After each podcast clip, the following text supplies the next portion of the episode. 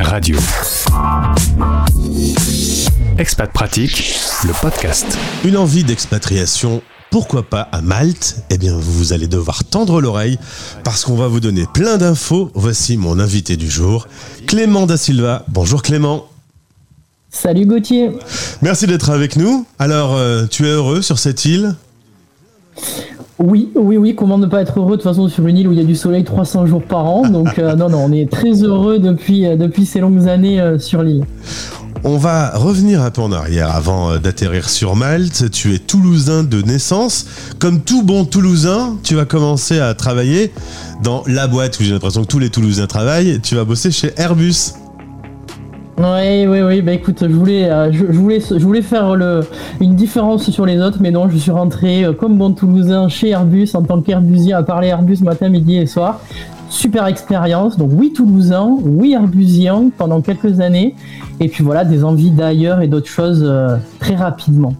Alors justement, tu bosses dans le domaine des RH, donc tu formes, tu amènes à envoyer des salariés à travers le monde. Un jour, tu te dis, bon, euh, c'est bien, mais ça pourrait m'arriver à moi aussi. Tu te souviens du cheminement intellectuel qui a, qui a fait que tu t'es dit, allez, je quitte Toulouse et je vis l'expérience de l'expatriation?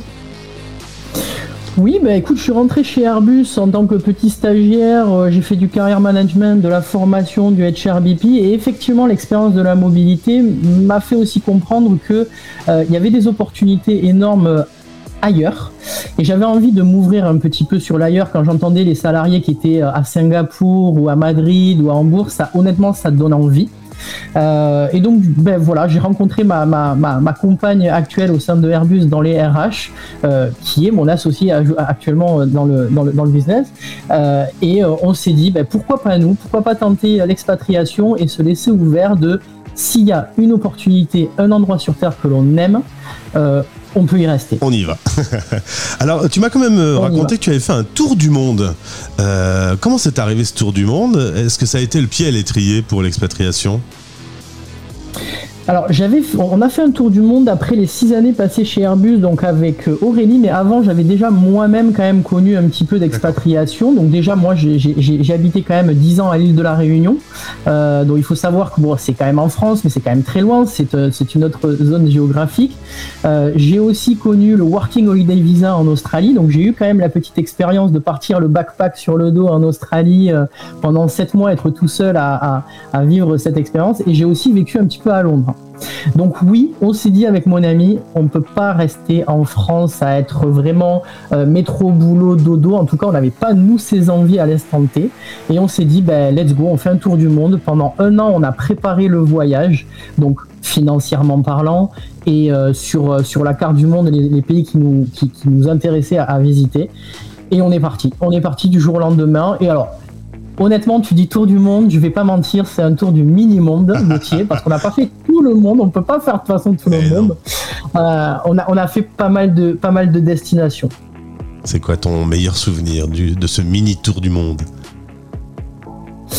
Mon meilleur souvenir de ce tour du monde, ça c'est la grande question que tout le monde pose. Euh, très honnêtement, mon meilleur souvenir, il y en a deux. Si je peux me permettre de t'en donner deux. Vas-y. Il y a euh, Nouvelle-Zélande, île du Sud, extraordinaire expérience sur le fait de la nature.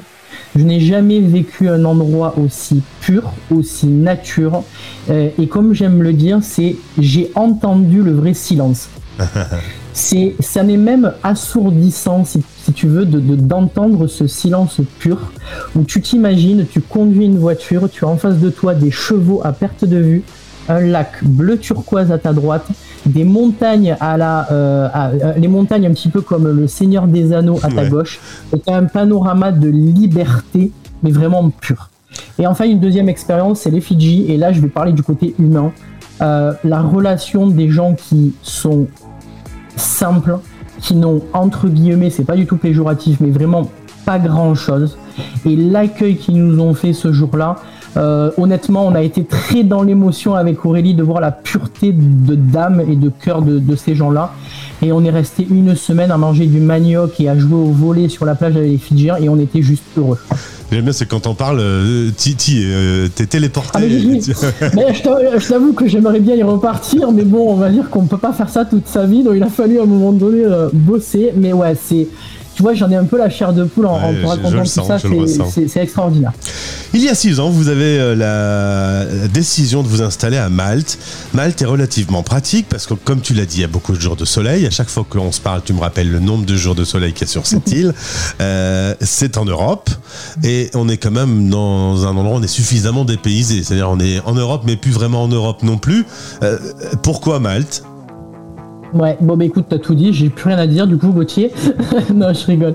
Euh, bah écoute, après le coup du monde, j'ai envie de te dire, ça a été la continuité. On n'avait pas envie d'être à 10 000, 20 000 km de chez nous, donc ça c'était vraiment quelque chose qu'on devait cocher comme case. On voulait se rapprocher de notre famille, mais on ne voulait pas revenir dans notre zone de confort.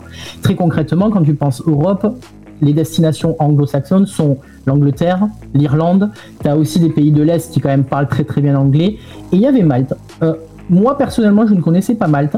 Euh, Aurélie m'a dit Viens, on va à Malte. Parce que j'ai un feeling avec Malte. C'est quand même à 2 heures de la France. Euh, tu prends un vol Ryanair qui te coûte 60 euros aller-retour. Et oui, effectivement, Gauthier, tu te dépayses. Tu arrives dans une petite île au milieu de la Méditerranée, en dessous de la Sicile. Ça parle anglais. Tout le monde parle anglais. Euh, là-bas. Il euh, y a du soleil, t'as pas besoin de visa parce que tu es quand même européen, tu es en Europe, etc.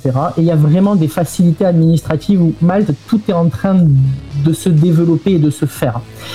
Et, franchement, on s'est retrouvé à notre compte, on s'est dit, bah, si un jour on a un petit peu le spin de la famille, bam, on prend un, avion en deux heures, on y est. Mais de notre côté, ben, on vit vraiment l'expatriation parce que la culture n'est pas la même et le pays n'est surtout pas le même dans son mode de fonctionnement. On me dit souvent que vivre sur une île, c'est pas toujours simple parce que ben au bout il y a de l'eau.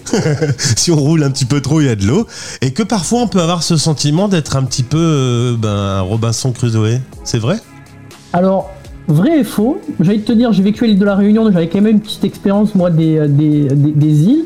Mais euh, oui, il peut y avoir de temps en temps pour certaines personnes un système un peu d'enfermement, un petit peu de on, le voit souvent, hein, les gens qui disent j'ai tout fait, j'ai plus rien à faire. Et donc ce système de j'ai besoin d'en voir plus. Après, très honnêtement, et, je suis très objectif par rapport à ça, on n'a jamais tout fait. Mais vraiment jamais tout fait. Les personnes qui disent ça, c'est qu'ils se sont aussi centralisés sur un peu leur mode d'habitude, de quotidien, à visiter que une, deux, trois choses qui les intéressent. Mais vraiment, Malte, il y a beaucoup de choses, beaucoup de randonnées, beaucoup de balades, beaucoup de criques que les gens ne connaissent pas. Beaucoup de restos, beaucoup de, l'architecture à visiter et une histoire, euh, une histoire de Malte exceptionnelle avec les chevaliers de Malte, avec, euh, avec 365 ben, églises. Il faut savoir qu'il y a quand même une église par jour que tu peux visiter. Le patrimoine de Malte, oui, c'est une île, mais il y a toujours moyen de faire quelque chose et de visiter et d'apprendre quelque chose sur cette île. Clément, est-ce que l'on sait combien de Français vivent sur Malte? Alors, grande question, l'ambassade te dirait il faut voir les Français qui sont référencés à l'ambassade. Et après, tu fais euh, fois deux. Euh, voilà, exactement. Donc, du coup, on va dire que le référencement des Français, je dirais qu'il y en a à peu près, alors j'ai pas les chiffres exacts, je vais me faire taper sur les doigts, mais je pense qu'il y a à peu près euh, 4000, 5000 Français référencés, donc connus. Euh, après, très honnêtement, tu peux mettre le double. Hein. Tu peux mettre le double de gens qui vivent en expatriation. Mais après, Gauthier, on va pas se mentir, on parle de derrière de millions et de millions de touristes qui viennent à Malte. Et oui, c'est vrai, il faut les compter aussi. Toi, tu as créé euh, la communauté des Français de Malte. Quand tu es arrivé, tu t'es dit, bah ça, ça manque. Euh, l'entraide chez les expats, c'est hyper importante. L'idée de cette communauté, c'était justement de, répondre à des questions des uns et des autres? Oui, mais écoute, on s'est, dit avec Aurélie notre propre expérience. On est arrivé sur Malte et très honnêtement, on était un petit peu logé tout seul à avoir nos questions, nos réponses. Alors sur le logement, sur comment faire pour le transport, etc. Il y avait toujours ces petits groupes Facebook qui marchaient très bien, mais honnêtement, il y a des limites au groupe Facebook. C'est que tu poses ta question et tu te fais contacter par 150 personnes. Certaines s'y connaissent pas, euh, d'autres sont quand même euh, un petit peu des arnaques. Et donc on s'est dit qu'il y avait quand même un système de euh, faire une plateforme, être point focal de qualité de gens qui habitent à Malte et qui connaissent vraiment Malte. Et donc ça, c'était vraiment l'entraide communautaire. On vient des RH, donc quand même, c'est aussi notre background de, base. On aime aider, conseiller, accompagner les gens. Et on s'est dit qu'il y avait un système, une structure à mettre en place plus professionnelle ben, pour véritablement aider les gens à la mobilité sur Malte. Alors vous tapez Oh My Up vous souhaitez partir à Malte, on s'occupe de vous, c'est simple, c'est gratuit, c'est le slogan qui apparaît lorsqu'on arrive sur le site. Des stages, des jobs, logements, colocation, séjour linguistique, Il y a plein d'infos, c'est un, sans fond d'infos pour vivre à Malte. Oui, bon, écoute, on, essaye. De toute façon, il y a toujours des infos à, updater et, à dire aux gens. Mais oui, on a essayé de glaner le maximum d'informations. Au jour le jour, on bosse ben, énormément pour ces informations de qualité parce que écrire une information, c'est bien beau. La valider, la certifier et que voilà, on sache concrètement comment ça se passe, c'est mieux. Nous, ce qu'on dit toujours, c'est que au MyUp, ben écoute, c'est euh, un petit peu le gentil copain, le gentil cousin qui va te répondre. Ben voilà, là, euh, on, se parle vraiment de manière très bienveillante. Moi, il y a des choses que ben, on sait sur mal qu'on va renseigner, et puis si on sait pas, on fait tout pour avoir la réponse des gens. Et oui, le système c'est simple et c'est gratuit parce que ben, c'est simple de nous contacter. On répond assez rapidement à la demande. On aide les gens par visio, par téléphone ou par mail s'ils ont des questions. Et puis après, surtout, ben, c'est complètement gratuit pour les gens de passer, de passer par nous. Dernière question, euh, la France ne te manque pas, euh, les avions euh, de Toulouse non plus? Ah là là là là, tu vas me bloquer sur cette question. Ah bah, s'il te, te, plaît.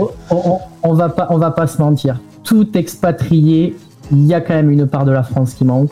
je vais même aller plus loin, Gauthier. C'est quand tu as vécu l'expatriation ou que tu viens l'expatriation que tu vois que ton pays est magnifique. Ça, tout le monde me le dit. Plusieurs. Mmh pour plusieurs choses. Euh, je vais te dire la nourriture. Euh, je suis le premier à aller me goinfrer dans des boulangeries du coin dès que je rentre.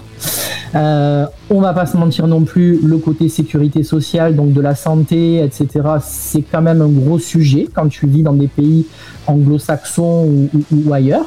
Euh, on n'est pas les moins bien lotis à Malte, mais quand même on sent que au niveau de la santé, il faut quand même se protéger avec quand même des assurances.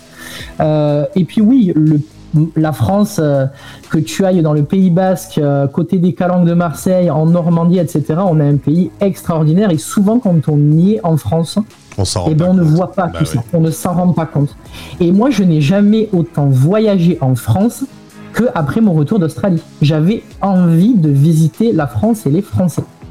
C'est pour ça que tous les euh, Français dans le monde entier, et même ceux de France, doivent écouter Stéréo Chic parce que euh, on se rend compte justement la liberté d'expression, la qualité des infrastructures, de la santé, etc. Il y a plein de défauts, on le sait. Parfois, il y a de la grogne, euh, parfois, il y a que de la grogne, comme en ce moment, mais euh, il y a aussi beaucoup d'avantages. Clément, merci beaucoup. On sera amené à se retrouver.